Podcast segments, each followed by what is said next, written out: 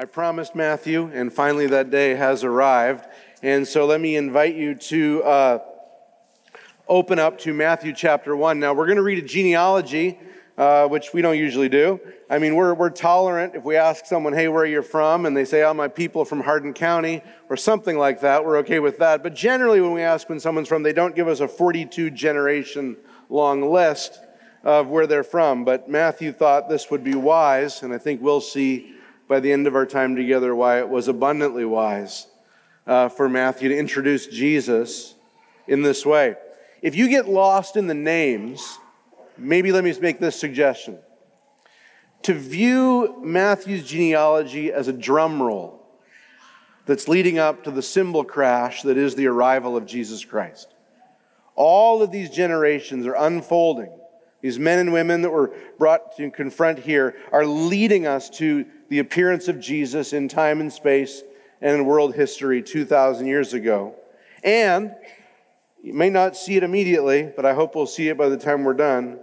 What we're going to read in the genealogy of Matthew, verses 1 through verse 17, is actually the same thing that's being said, the same themes that are coming into a conclusion in the last three verses of Matthew, Matthew 28, 18 through 20, a passage Christians often refer to as the Great Commission. So let me read to you God's word. Matthew chapter 1, verse 1. I was going to do a Ramney and have you clap when you arrive there. Wasn't that a great sermon last week? That was so good. Man, man, oh man, so encouraging. Matthew chapter 1, verse 1. The book of the genealogy of Jesus Christ, the son of David, the son of Abraham.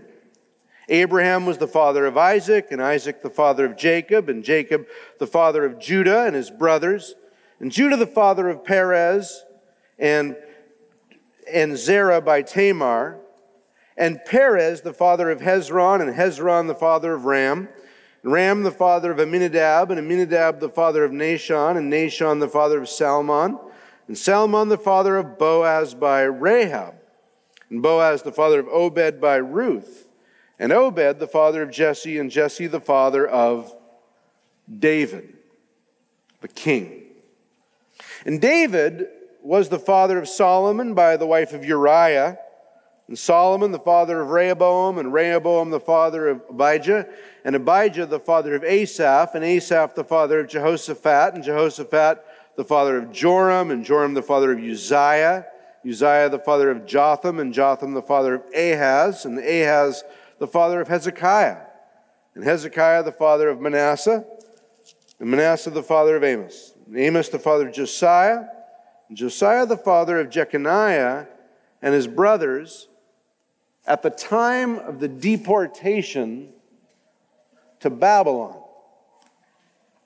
And after the deportation to Babylon, Jeconiah was the father of Shealtiel and Shealtiel, the father of Zerubbabel, Zerubbabel, and Zerubbabel, the father of Abiud, and Abiud, the father of Eliakim, and Eliakim, the father of Azor, and Azor, the father of Zadok, and Zadok, the father of Achim, and Achim, the father of Eliud, and Eliud, the father of Eleazar, and Eleazar, the father of Matthan, Matthan, the father of Jacob, Jacob, the father of Joseph, the husband of Mary, of whom Jesus was born who is called Christ.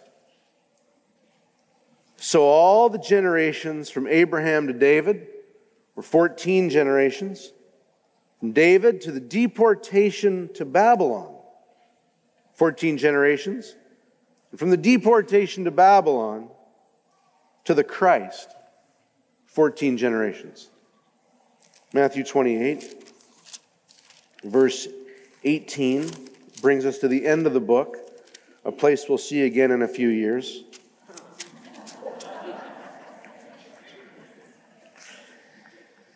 Matthew 28, verse 18.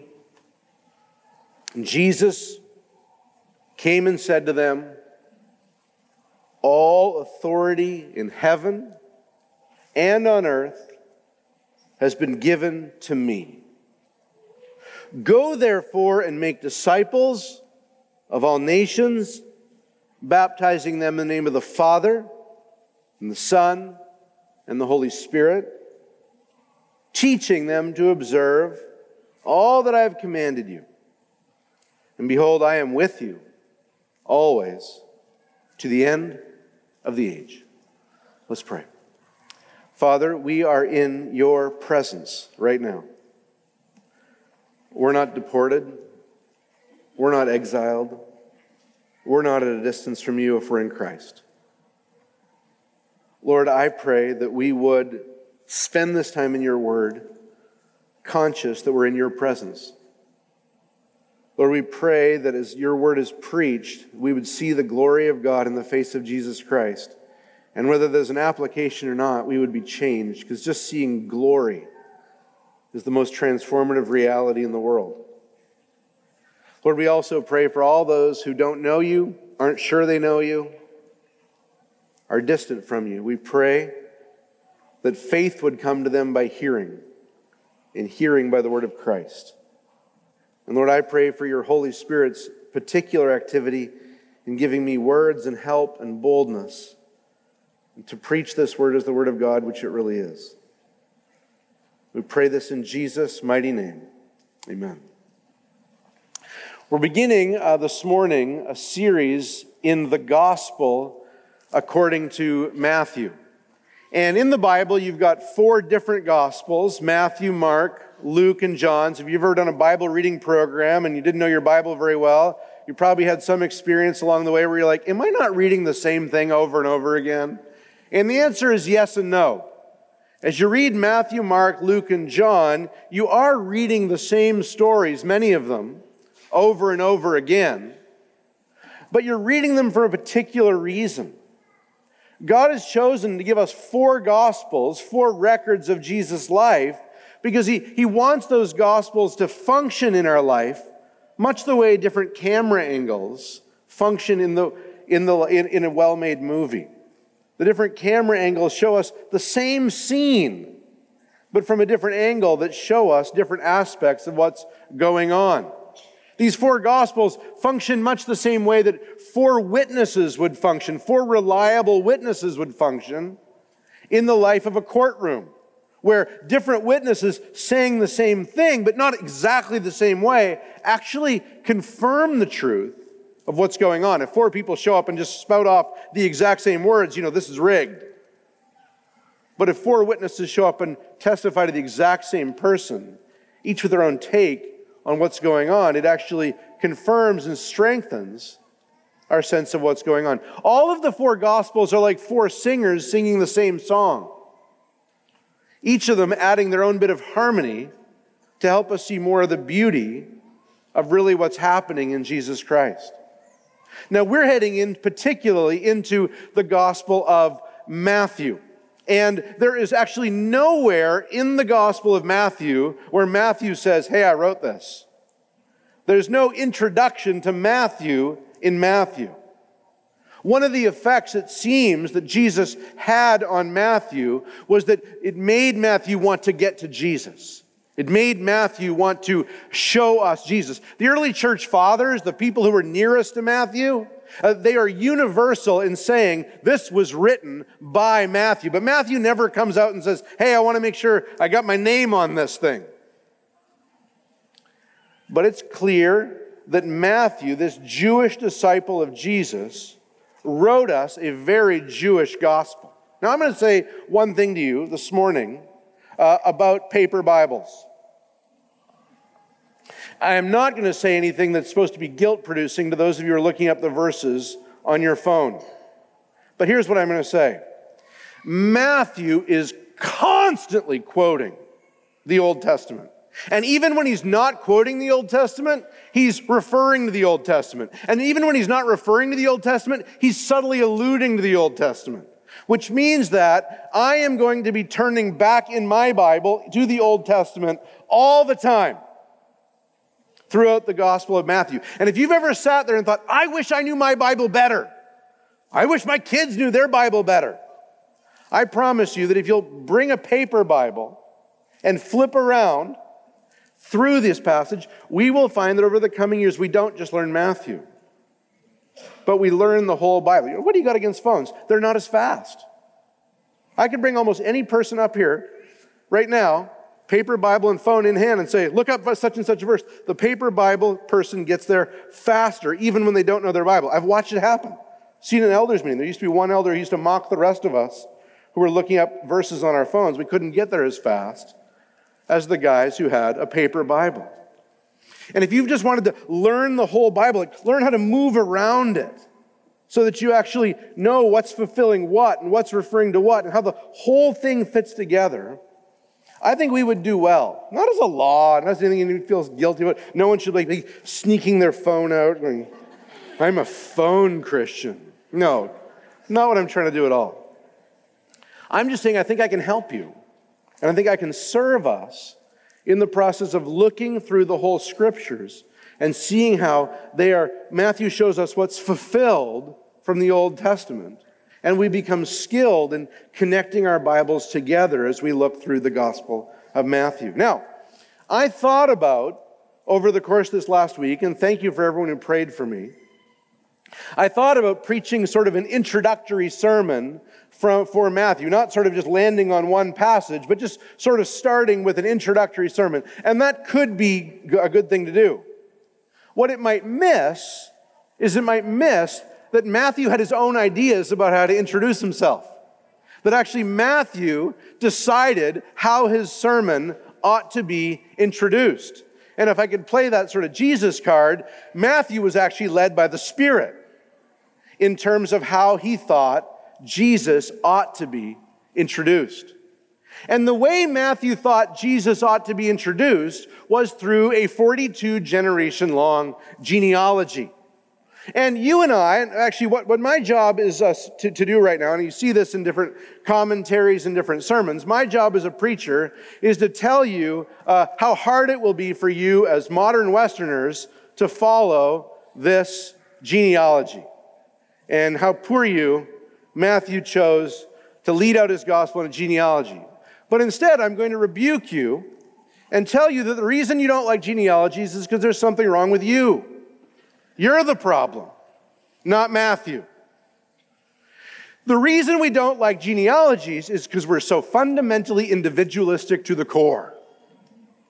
Because most of us don't have any idea whatever happened in our lives prior to maybe our grandparents.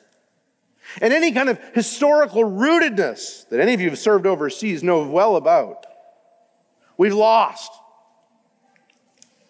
And our individualism makes us think that my life's about me, fulfilling my desires, doing what's good for me, you be you. That's what I'm supposed to be all about. And the people I like are people who are all about them. So Jocko Willink is cool because he's got self discipline. Or you name the next person. That influencer is so cool on Instagram because the oatmeal product they put on their skin just makes them radiate like the sun. but Matthew is not so in the moment. He's rooted in history. And he's rooted in the history specifically of God's people. So, one of the reasons we don't like genealogies is because we're so individualistic that the idea of tracing someone back 42 generations just feels like a waste of time to us. Another reason we don't like genealogies is because we're so secular. Secularism pushes God to the side. Secularism looks at daily life and doesn't think about how God is involved. What Matthew's genealogy does is it says God has been involved in this particular family line generation after generation after generation, even when it didn't look like he was doing anything. I mean, if you'd interviewed, say, Matthan, the guy a couple generations before Jesus, and said, what God, What's God up to? Matthan would have said, I got no idea. I'm just a Jew who's under Roman occupation. Doesn't look like God's doing anything to me.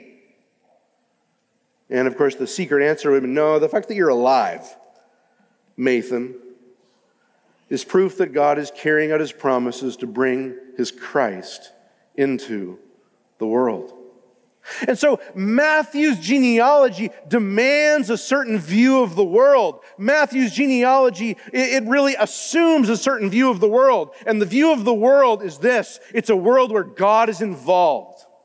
And God has made promises to particular people that are fulfilled not in their lifetimes, not even just over the horizon of their lifetimes, but in their children's children, sometimes thousands of years after they've ever were born. You want a good reason that you should be faithful? It might benefit someone a couple thousand years from now. That would be enough. That would be reason enough to be faithful. So here's Matthew, and he assumes God is involved in history. And here's Matthew, he assumes that God has made promises to particular people, and those promises are fulfilled in their children. And actually, that's not quite right. The promises are not so much fulfilled in their children, they're, they're fulfilled in one particular child. There's one particular descendant who fulfills these promises. Now, if you read that genealogy and you just got lost, which all of us did, right? I, I read it out loud. And this party, wait, am I in the right spot? If you read that genealogy, it just feels like a wash of names that you can barely pronounce from a culture you don't know much about. One of the nice things that Matthew has done is he's actually written this in such a way that lets you know not all these names are of equal importance. He's highlighted a few names. Before we even look down, you could probably say them. What's the most important name other than Jesus's in the genealogy? David. You knew it just by reading it. The way Matthew wrote it highlighted certain things. Right? When I was a kid, they would say that there were subliminal messages coming through your TV, right? That would sort of make you notice certain things. And, and, and Matthew has written in a way that, that lifts certain names off the page. All the names are important. They all represent God carrying out his promise and bringing things to his Christ. But, but he wrote certain things in a way that highlights certain names. Actually, he wrote certain things that highlight two particular names and one event. You know what the event was? The deportation to Babylon. It doesn't really fit in there, but it keeps coming up. And so we, we need to notice. Let me just let me show you what I'm talking about right? He highlights the names by mentioning them at the beginning. Verse 1, the book of genealogy of Jesus Christ, the son of David, the son of Abraham. So these two names are, are more important than the rest, if you will. They, he doesn't want you to get lost in the weeds. Jesus is the son of all of these people Jotham, Nathan, you name it, Hezekiah, Uzziah, Joram. But there's two names in particular that ought to jump to the top David and Abraham.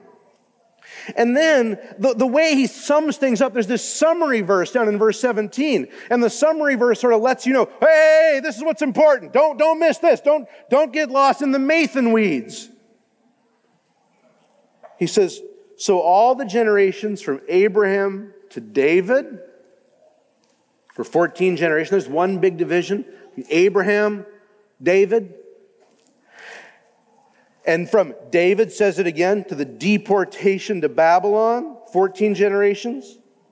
And from the, and from the deportation to Babylon to Christ, 14 generations. So we ought to have in our minds that as we read the genealogy of Jesus, what Matthew's trying to do is he's trying to, he's trying to situate us. He's trying to situate us in what world? In a world where God is active, God is working generation after generation after generation, even when it doesn't look like He's doing anything. Even if you're the Matthan instead of the Jesus, right? Even if you're the Jotham instead of the David. He's working and working through all these generations. And what He's doing is He's bringing promises to completion. He's bringing promises to completion in His children.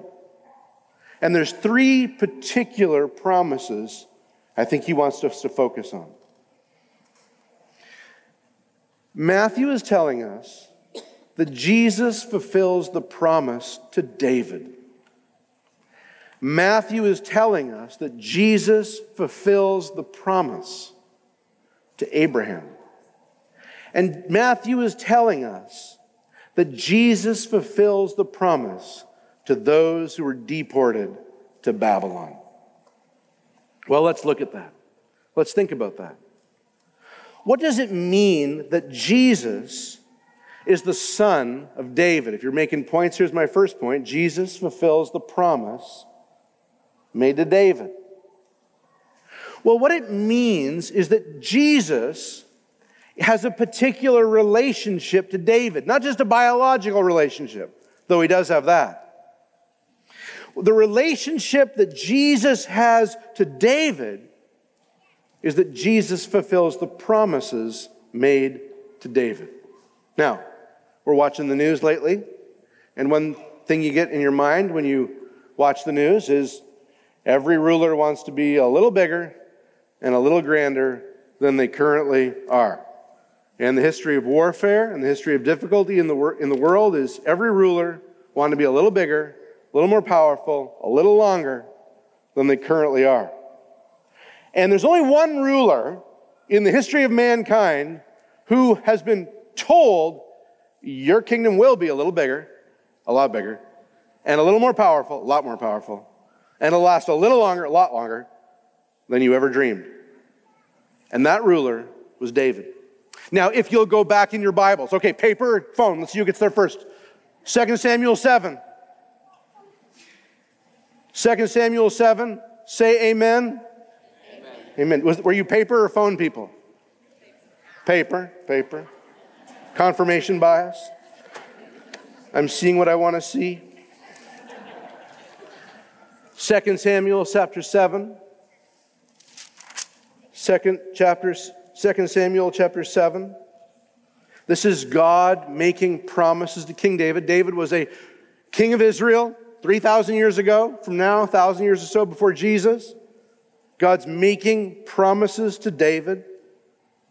And if you look down at 2 Samuel 7 16, now you on your phone, you need to go back out to the chapter part, find the number, scroll through that push 16. Try not to try to ignore that text that just came in.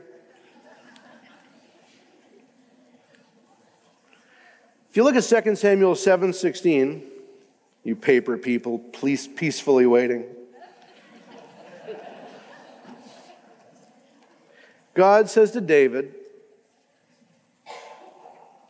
in your house, when you hear house here, think dynasty, like the house of Windsor. And your house and your kingdom shall be made sure forever before me. Your throne shall be established forever. In accordance with all these words, and in accordance with all this vision, Nathan spoke to David. David was promised a kingdom that would last forever. And the Jews knew it. The Jews knew it. Uh, one of the funny things that comedians do in America is they go around and they try to prove how ignorant Americans are, right? So they'll walk up to Americans, man on the street interviews, you've all seen these, where they walk up to people on the street and they say, Hey, who was the first president of the United States? And be like, oh, Abraham Lincoln, I don't know. And, and, and, uh, if you weren't laughing, it's because you're one of those Americans.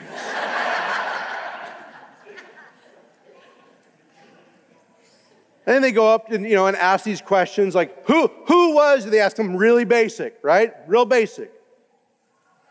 And see, it's fun. They actually do this with, in Canada. They actually send reporters down here to ask you all questions about Canada, which has various pleasant results. If you'd walked up to a Jew in Jesus' time and said, Who is David? There's not anyone who doesn't know. Because they were actively expecting his descendant to come. They were waiting for this descendant. I mean, they had a promise in their people that there was going to be a king come from their line who would last forever. And so when Matthew says to his audience, This Christ has come, the descendant of David is here, he's got everybody's attention. Which means this for the next year or so, or two years, or whatever it takes of your life. As we read through Matthew, what we're seeing as we read through Matthew is we're seeing unfold just what kind of king he was. Matthew is making the claim right off the bat. He is the Christ. That word means Messiah. It means anointed one. He's the king. Which king? Not just any king, not a self made king, not a, hey, would you vote for me king? No, a king who was born to a royal line. The king who was descended from David. He's the one who was promised. That's what Matthew is claiming at the start of his gospel. Here is the Davidic king. Here is the one who fulfills this promise. But the rest of the gospel tells us what kind of king he is. And here's the great, here's the great news. He's not like any king we've ever seen in world history before. I mean, think, think about this. I actually was converted. Reading through portions of Matthew was key. And you think about some of the things Jesus says in Matthew that just distinguish him from every other king. Like, try this one out for size. You, have heard it said, You shall not commit adultery. I tell you, you shouldn't even look at a woman to lust for her. What kind of king is this? I mean, you can't make a law. You can't, that's not an enforceable law. Right? The cops can't, I saw it. Cops can't arrest you for that one. It's a law that makes people who aren't trying to eat you up sexually in their heads all the time. It's a law that takes creeps out of the picture and transforms them. It's a law that makes you want to spit out pornography instead of embrace it. I mean, think about, or Jesus said, you've heard it said, you know, he talks about divorce. what does he say? Don't get divorced, except for sexual immorality. There's no reason to get divorced. What does that do?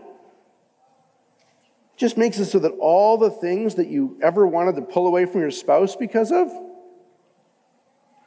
you don't. Because King Jesus is keeping everything beautiful in the world. He's producing lust free hearts, marriages that stay together, even in the midst of difficulty. He's just a beautiful king. His commands are beautiful. Right? Think about he, he, he says, don't, this is the Sermon on the Mount. It's just amazing. He says, he don't, don't even swear, I'll do this or I'll do that. Don't, don't, don't take oaths. Oh, is it lawful? We come at this question Is it lawful for Christians to take oaths? You're, you're missing the point. He's making honest people. How many of you, the deepest pains in your life, is because someone wanted a sexual relationship they shouldn't have? Because someone divorced when they shouldn't have? Or because someone lied when they should have told the truth?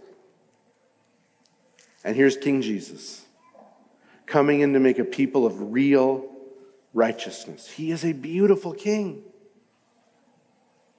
And all the kings of the world, they're always, more for me, me, me, me, me, more for me. And Jesus says, the Son of Man did not come to be served, but to serve and to give his life as a ransom for many. You go, I'm a liar. I'm a luster. I'd get divorced real easy. If someone bugged me, I'm out. I'm not, sh- I'm not shacking my, shackling my whole life to someone who brings me down. That's me. Yep, and he came for you. This king came for you. This king came not to get you to serve him,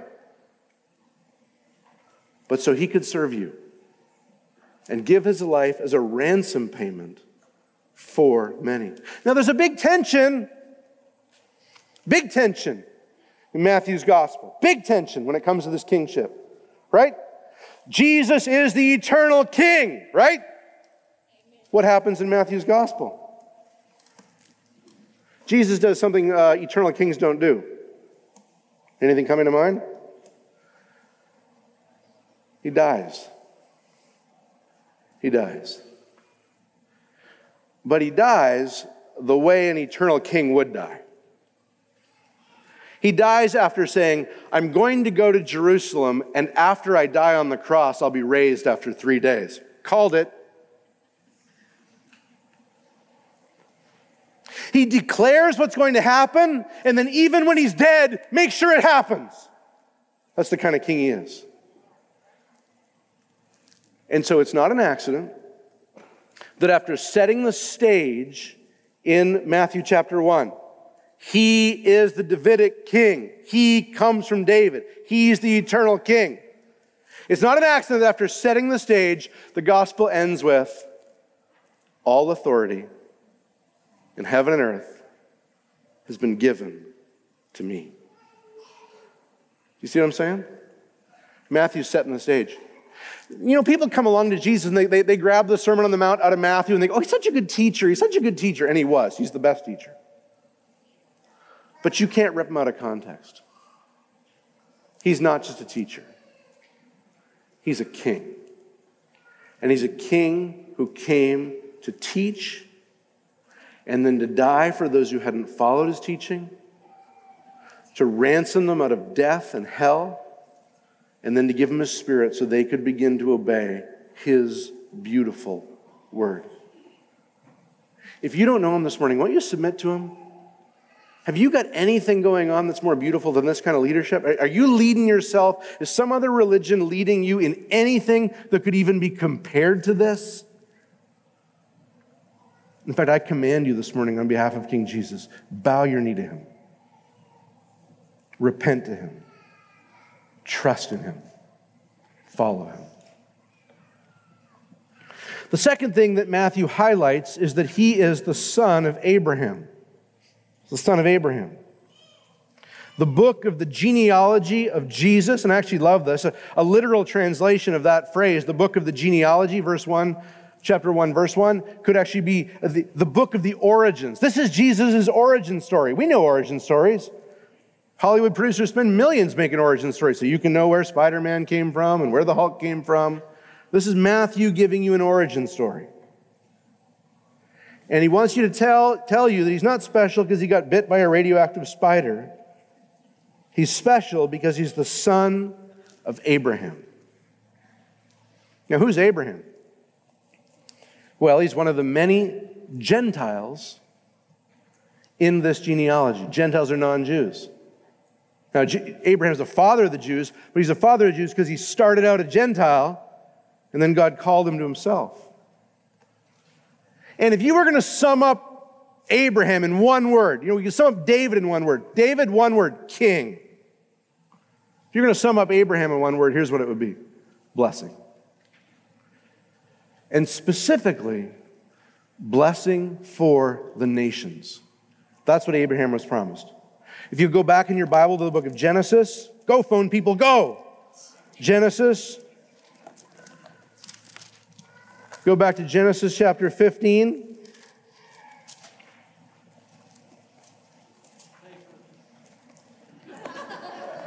What's that?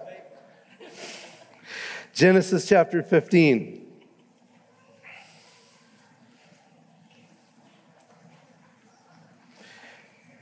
We get this in multiple places in Genesis, but I'll, I'll, read this one to you. This is one of the many times God comes to Abraham with promises. And he says to Abraham, I'm sorry, I'm actually wanting to be in Genesis 12, which I just turned the page and I'm there. Anyway, so Genesis chapter 12. Now the Lord said to Abram, Go from your country and your kindred and your father's house to the land I will show you. What's Abraham promised? Land. He's promised land. Go to a land I will show you, and I will make you a great nation. What's Abraham promised? He'll become a great nation. And I will bless you. What's Abraham promised? He'll be blessed. What's that blessing? Well, it can be defined a lot of ways, but in Genesis, the high point of this blessing is I will be your God. I'll be your God, Abraham. I'll lead you, I'll guide you. You'll be the one, I'll be the one you worship. I'll be your God. So go to your country, to your land. I'll make you a great nation. I'll bless you. I'll make your name great so that you will be a blessing. I will bless those who bless you, and him who dishonors you, I will curse. And in you, Abraham, your offspring, all the families of the earth shall be blessed. Every Jew knew this. They weren't going to fail that man on the street test. They knew they were the descendants of Abraham. And in Abraham, God had ordained that they would bless all the world. And you know how well they'd done at that job? Pathetic. Paul actually says in the book of Romans, he says, You Jews, because of you, people curse God's name. The name of God is blasphemed among the Gentiles because of you. But what Matthew is saying to us is hey, here comes a true Jew. Here comes the real Israel. Here comes the offspring of Abraham. He's going to make the great nation. He's going to give them the land. He is going to be the one who blesses all the nations. And you know what? This idea that Jesus is the Christ, this idea that Jesus is the Christ, the son of David, and that he brings the blessing of Abraham, they actually come together in the Gospel of Matthew. Anyone know the most famous line in the book of Matthew? This would be a tough one. You want to run a risk it? What's the worst thing? Wrong in front of 600 people? That's no big deal. It's Peter's confession. Right? It's Peter's confession. It's the centerpiece. What, what Matthew's telling us in the genealogy, Peter gets, oh, you know, 16 chapters in. Jesus says to Peter, Who do you say that I am? He says, You are the Christ. What's Jesus' response? Blessed are you, Peter. That's the blessing. That's the highest blessing you can ever get. To see who Jesus really is, that he's the king, that this suffering servant is the king. That's what Peter saw. Peter saw it. You're the Christ. Jesus pronounced it. That's a blessing right there. To see me for who I am. That's the greatest thing you could ever be blessed with. Okay, so here's Matthew writing his genealogy, and he says, Okay, I want to make sure they connect him to David because David is the king and Jesus is the king, and I want to make sure they connect him to Abraham because Abraham is going to bless the nations. And so Matthew writes this whole gospel, and throughout the gospel, there's all kinds of hints, all kinds of hints that Jesus is going to bless the nations. There's actually hints right here in the genealogy, right? Who's in the genealogy? Who stands out to you? Well, the women especially stand out, don't they? Because usually genealogies are dads. But these, gen- these women are generally Gentiles, nations that get blessed, like Ruth, right? Bathsheba was married to a Hittite. What, what happens in chapter 2 of Matthew? And I'm not expecting you to know, but we, we celebrate at Christmas, right? The Magi come to worship him. What's, what's Matthew saying? This is the Gentile. This is the one who's going to bless the Gentiles. And then the Great Commission. The Great Commission at the end of the book. All authority has been given to me. David, eternal king. All authority has been given to me. So what? What do you do now? Go where? Make disciples where? On where did you get that idea? Go and make disciples of all nations. We want to watch this all the way through Matthew because it's, it's not just at the beginning of the end. We're noticing what's at the beginning of this, we, we notice what's in the whole book. And when I teach preaching, one of the things I'll say to the guys when I'm trying to teach preaching is you want to get everything you're saying to line up like an arrow behind that arrowhead. You want to, you want to get all these different facts you've studied and you want to get, see if you can get them all into one really straight arrowhead so that everything lands right on the, the tip of the arrow and goes as deep in as it can. That's what Matthew's going to do for 28 chapters. He's, he's just lining it all up. So listen, listen, listen, listen to me. He's the son of Abraham. He's the son of Abraham. He's the one who's going to bring the blessing to the Gentiles. And then he's going to, in, in chapter 28, he's going to land with this application. Therefore, take this to all the nations. Because the one who was the son of Abraham has come. The one who blesses all the nations has come. Beloved, when we send out church planters, when we send out missionaries, we are not doing something that distracts. We're doing something that's on target, right in line with the very purposes of Jesus in the world to bless all the nations. And when, when, when I will make, and you will hear this a lot in the next few, little, few years, when I make application that says we ought to share the gospel more, we ought to be discipling one another more, it's not me trying to give you a guilt trip. It's me trying to line myself up and line you up with God's eternal purposes in the world. And we're going to see it from start to finish in Matthew. Last point, most complicated. Let's try to do it in three minutes.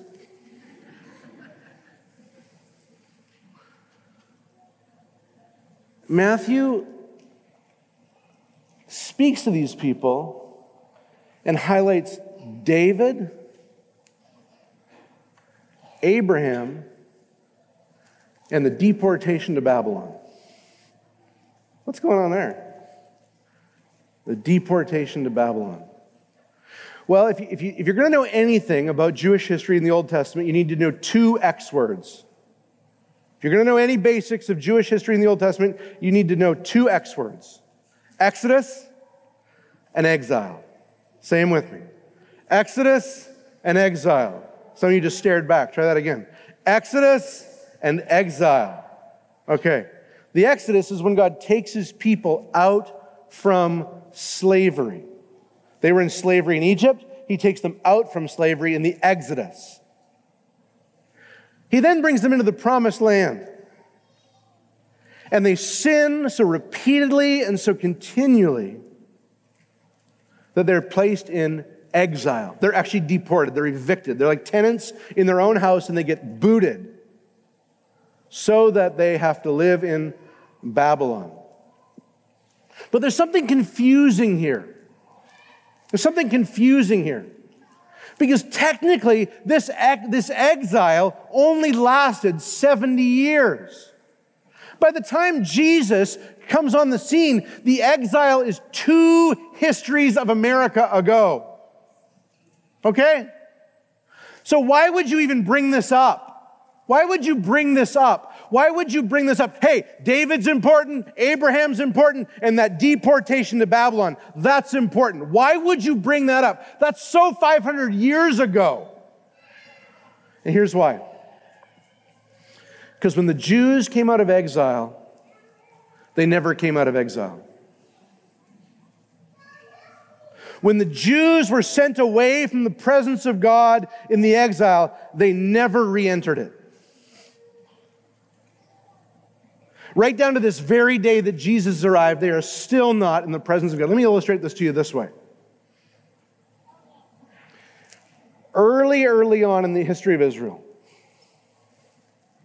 God says, I want to be with you.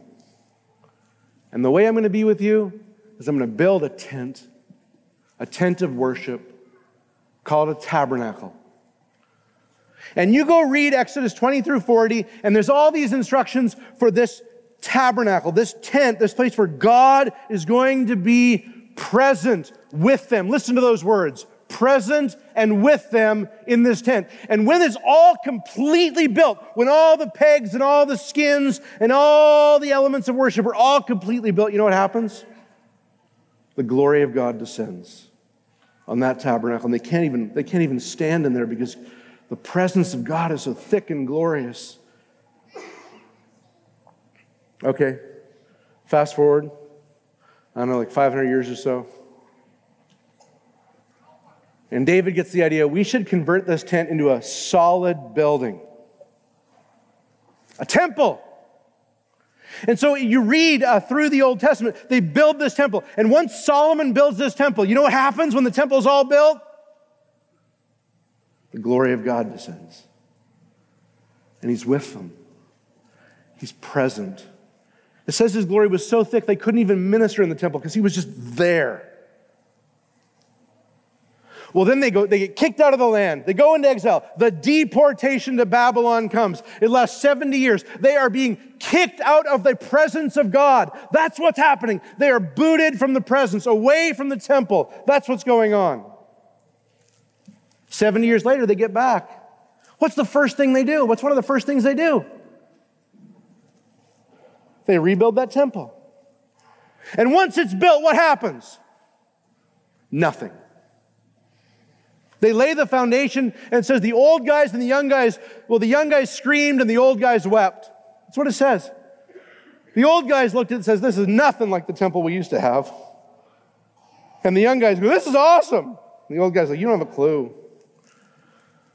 But there's no record anywhere of the glory of God descending on that temple. Jesus gets shows up, that temple's still there. Herod's rebuilt it, made it all fancy, but there's Nothing good going on there. He's get, the only place Jesus get angry is at all the garbage going around that temple. Why does Matthew highlight the deportation to Babylon? Because Jesus is the one who's come to bring him back. Jesus is the temple. Jesus is the presence of God. Jesus is the one who's going to die on the cross rip the curtain of the temple in half and bring people back into the presence of God.